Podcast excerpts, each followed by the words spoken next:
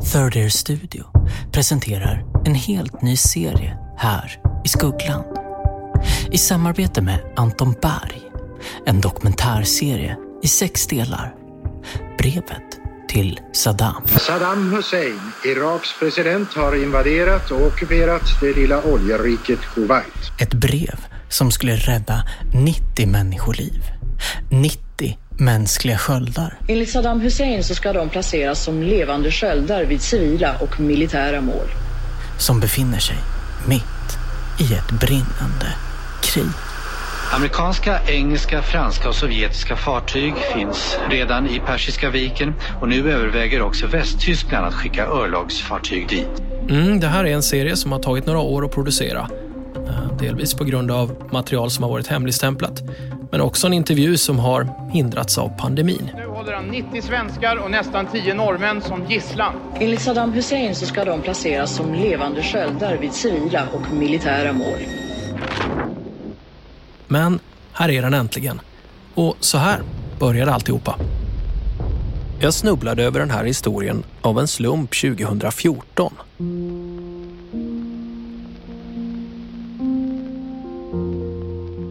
Jag hade precis skrivit några mejl på engelska och svettats lite över att jag använt ordet dear som hälsningsfras till en person som jag inte riktigt kände. Borde jag bara skrivit hello? Jag sökte därför på hälsningsfraser och sen gick det som det brukar när jag googlar och plötsligt satt jag med en lista över svenska nyhetshändelser på 90-talet. Och då ser jag att Ingvar Carlsson skrivit ett brev till Saddam Hussein för att försöka rädda 90 svenskar som tagits som gisslan. Ett brev som ska rädda 90 människoliv. Hur går det till? Hur börjar man ett sånt? Skriver man Sir Saddam? Skickas det med rekommenderad post? Utrikes? Hur vet man ens att det har kommit fram? Det är klart att man inser när man tänker efter att det finns regler och vägar för sånt här. Ambassader och diplomater. Allt uttänkt för att underlätta för precis såna här kriser. Men min nyfikenhet var ändå väckt. Jag ville veta. Hur går det här till i detalj?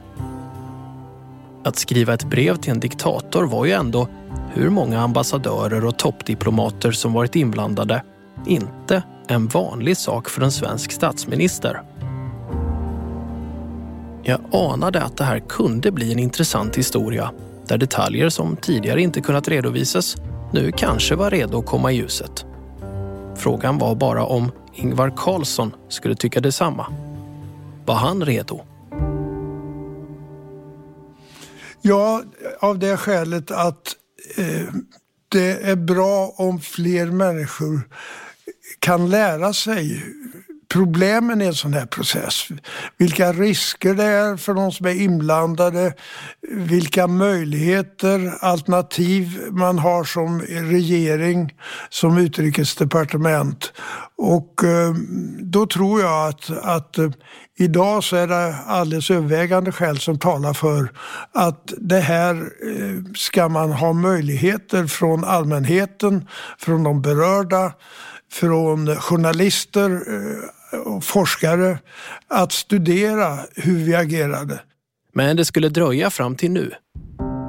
2015 när jag först fick idén så skrev Ingvar Carlsson i ett mejl att jag har fått fram en del intressanta dokument som belyser hur jag och mina medarbetare hanterade denna fråga.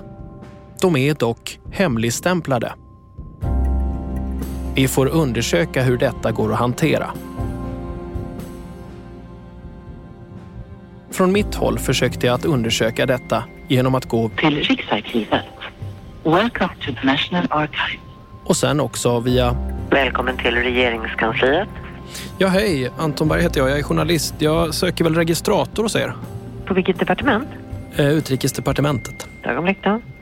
Men eftersom jag inte visste exakt vilka dokument som Ingvar Carlsson och hans medarbetare ansåg så viktiga kunde jag heller inte begära att få ut dem som allmänna handlingar eller be att få någon sekretess hävd.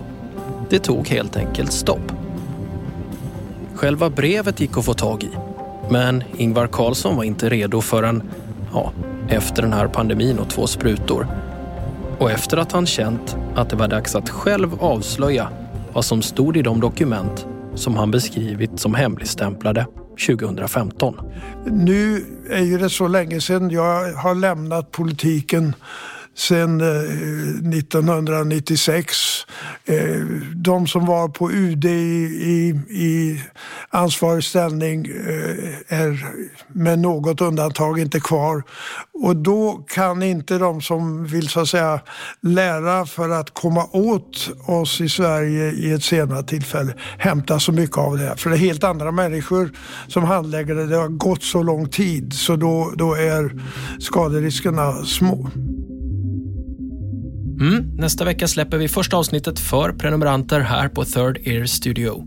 För mer information om hur ni prenumererar, gå in på thirdairstudio.com eller så läser ni här i avsnittsbeskrivningen.